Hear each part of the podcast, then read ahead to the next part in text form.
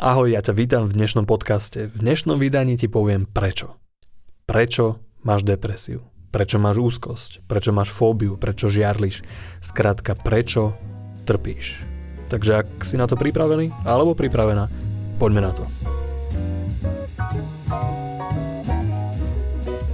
V rámci mojej priamočerej povahy ti hneď poviem, že čo to je, aká vlastnosť nás drží prilepených na týchto našich psychických neduhoch. A demonstrujem ti to na jednom takom príklade.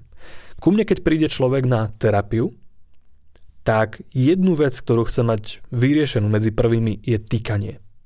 Čiže väčšine ľudí veľmi rýchlo navrhnem týkanie a je jedno, či to je človek, ktorý má 80 rokov, 18, muž, žena. Je to moje profesionálne rozhodnutie, pretože pri týkaní sa mi lepšie dávajú sugestie, je to efektívnejšie, viem byť adresnejší, viem určité vetné štruktúry urobiť ľahšie, keď sa týka. Čiže OK, môžeme si týkať. 99% ľudí povie, jasné, v pohode. Stalo sa pár ľudí, 3 4 ľudia za tých 8 rokov, ktorí mali niečo proti. OK, zaujímavá informácia, to mi tiež veľa povedalo, ale väčšina ľudí, jasné, OK, super, týkajme si.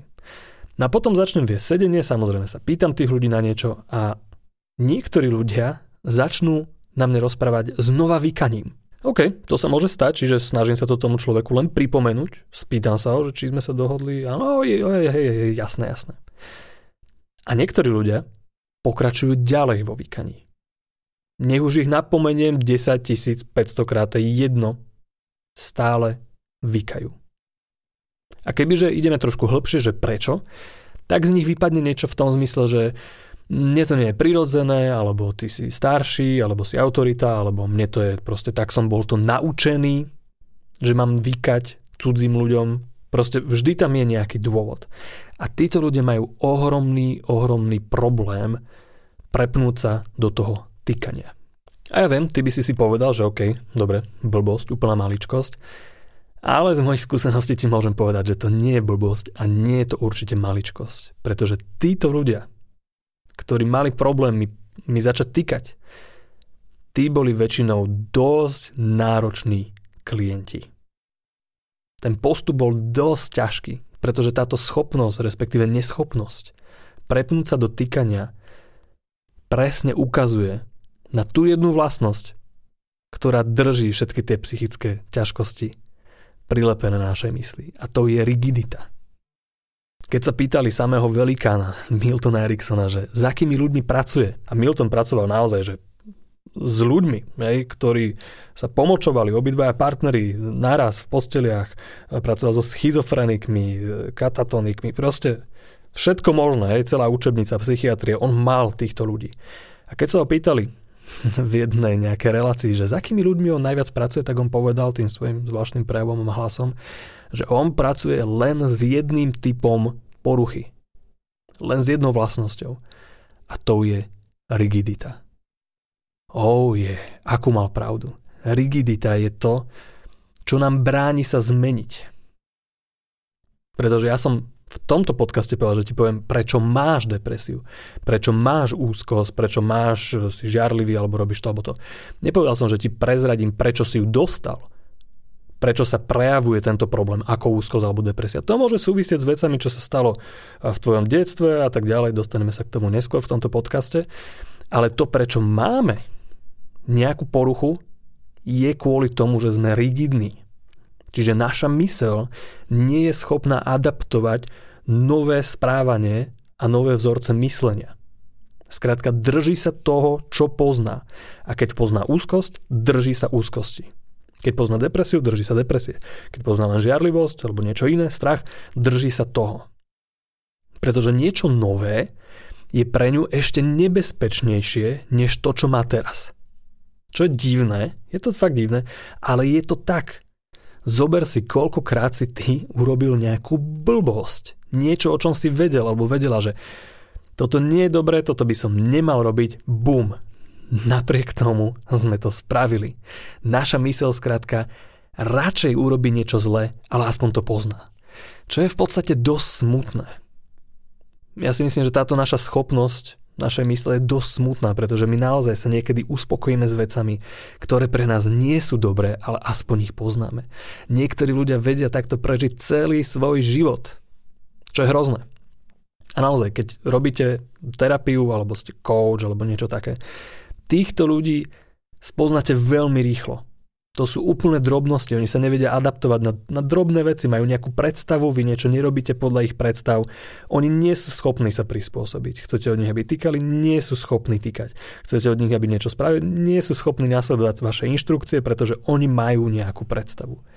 Je to veľmi náročný klient, ale takisto je veľmi jednoduchý, pretože jediné v podstate, na čom potrebuje pracovať, je tá svoja rigidita. Potrebuje rozpohybovať tú svoju mysel. No a to sa dá spraviť veľa spôsobmi.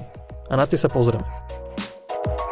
Najskôr dáme ale priestor mojej pravidelnej rubrike, čo ma zaujalo za posledný týždeň, takže posledný týždeň som sa prehrabával v nejakých psychologických štúdiách a našiel som niečo veľmi, veľmi zaujímavé. Je to nová štúdia z univerzity v Montreale, robila ju Sabrina Sufrenová a pozorovali deti, ktoré mali takú že tvrdú výchovu. Čiže neboli týrané, ale skrátka kričalo sa na nich, a možno sa sa niekedy s nimi potriaslo a tieto deti boli pozorované od narodenia až do 9 rokov. Čiže je to veľmi dobrá, veľmi silná štúdia, pretože naozaj tých jedincov pozorovali, pozorovali ich mozog. Pretože dovtedy bola hypotéza, že takéto akože tvrdé rodičovstvo, oni to nazvali ako tvrdé rodičovstvo, že môže nejak ovplyvniť výkonnosť mozgu, čiže to, akým spôsobom ten mozog funguje v budúcnosti. Ale to, čo zistili v tejto štúdii je to, že toto tvrdé rodičovstvo neovplyvňuje funkcie mozgu. Nie len funkcie mozgu. Ovplyvňuje štruktúru mozgu. Áno, zopakujem to ešte raz. Keď rodičia nás vychovávali príliš tvrdo, čiže kričali po nás, nejak nás ponižovali, dávali nám nejaké represie, ja neviem, klačanie v kúte, alebo sa tam triasli, alebo niečo také, náš mozog sa vyvíjal, vyvíjal inak prefrontálny kortex, amygdala sú menšie u tých detí. Čiže nielen, že mozog sa vyvinie v pohode a o, mal som ťažké detstvo, môj mozog funguje zle, ja ho nejak rozhýbem v dospelosti. Nie. Ten mozog je menší. Určité proste časti nášho mozgu sú menšie. Prefrontálny kortex, amygdala e, sú zodpovedné za e, nejakú emocionálnu reguláciu, nazvime to. Takže často tieto deti, ktoré mali také tvrdé rodičovstvo, sú náchylné k úzkostným poruchám a k depresiám napríklad. Čo je zaujímavé. Hej? Čiže naozaj niektorí ľudia, aj keď ku mne prídu a vidím, že sú takto rigidní, mne je jasné, že to nie je len tak.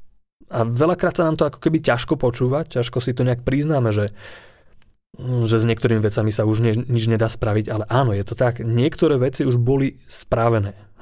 Zlo už bolo napáchané.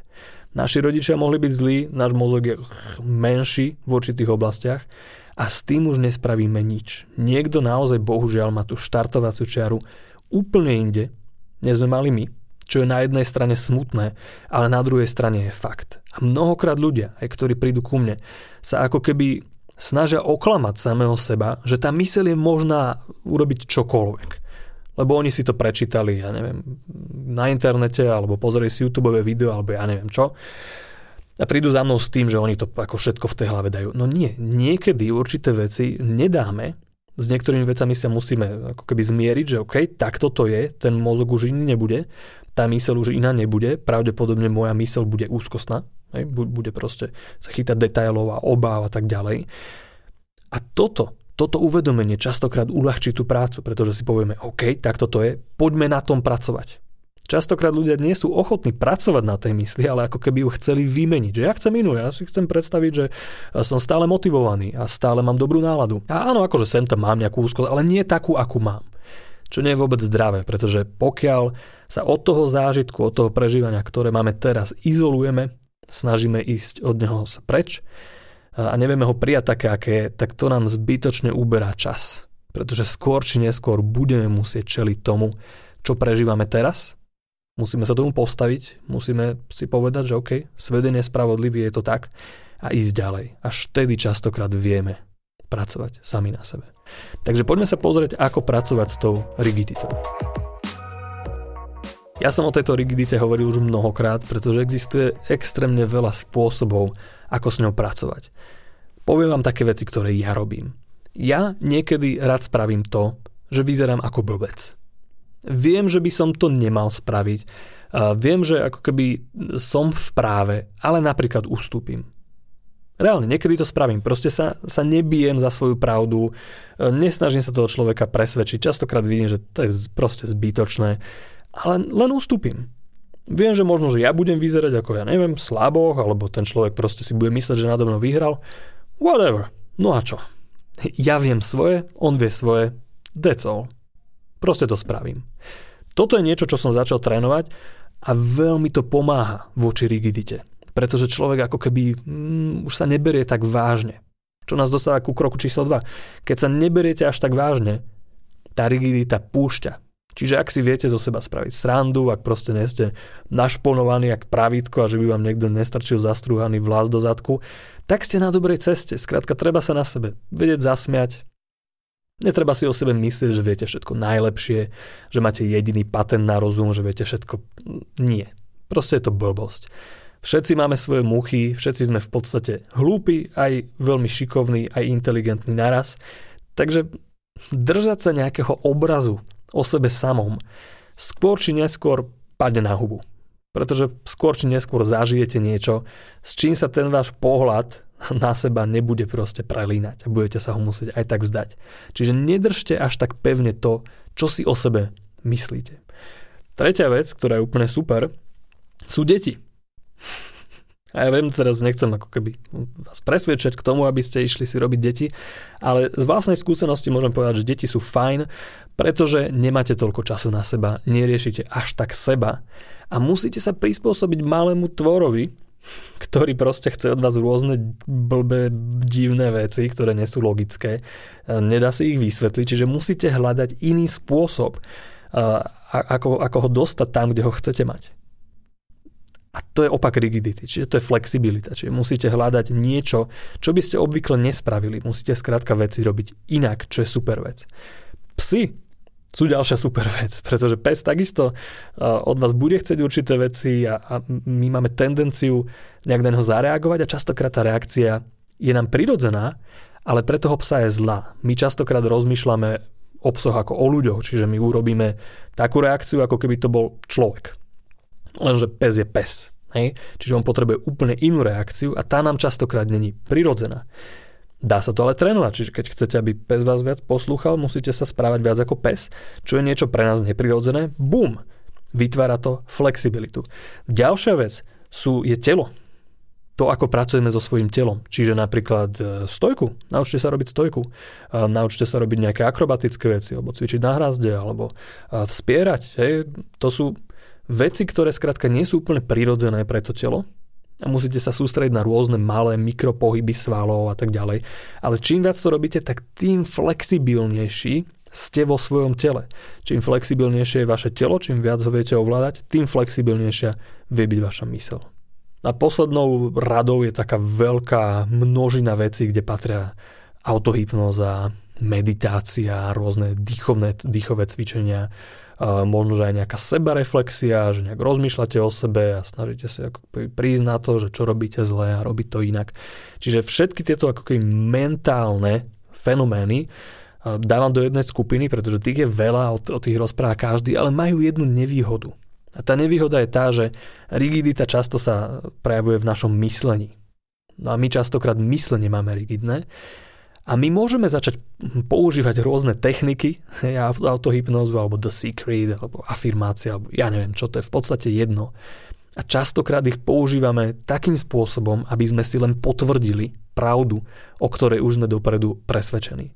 Čiže preto som zaradil ako prvé úplne iné metódy a úplne iné cviky, pretože keď viete spraviť niečo, čo obíde tú vašu mysel, toto myslenie, to rozmýšľanie, vie to mať o mnoho rýchlejší efekt. Vie to mať o mnoho rýchlejší účinok, pretože sa nezamotáte v tej svojej rigidite. Pretože ak je niekto naozaj rigidný, naozaj ako keby verí tomu, že toto som ja, ja som takýto, ja mám pravdu, inak to nebude, tak to absolútne zafarbuje celú tú jeho percepciu, všetko to, čo vidí, všetko to, čo vníma, je skrátka zafarbené tou jeho rigiditou.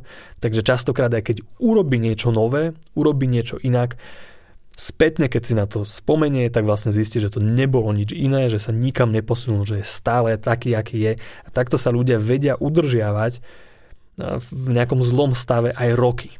Tá ich mysl sa aj chce zmeniť, oni sa ráno zobudia urobia niečo náhodou inak ale keď sa nad tým zamyslia, tak tá, tá ich mysl to stále uprace, že ne, ne, ne, to nebolo nič iné, my sa nemeníme, všetko je tak, ako je. Čo na jednej strane je ako fajn, majú aspoň istotu, hej? Ak, ak patríš medzi tých rigidných typov, je, má to aj svoje pozitívne stránky, aspoň vie, že tak zle ako tie dnes, ti bude aj zajtra, aj pozajtra a nič sa na tom nezmení, hej? akože máš nejakú istotu, ale ja by som radšej istotu vymenil za radosť alebo šťastie. Takže to vám prajem všetkým, verím, že týmto podcastom som vám možno že dodal trošku radosti alebo optimizmu alebo ja neviem čoho. Ak sa vám to páčilo, dajte mi follow, Instagram, YouTube, všetky tieto veci, napíšte mi koment, ak na mňa niečo máte.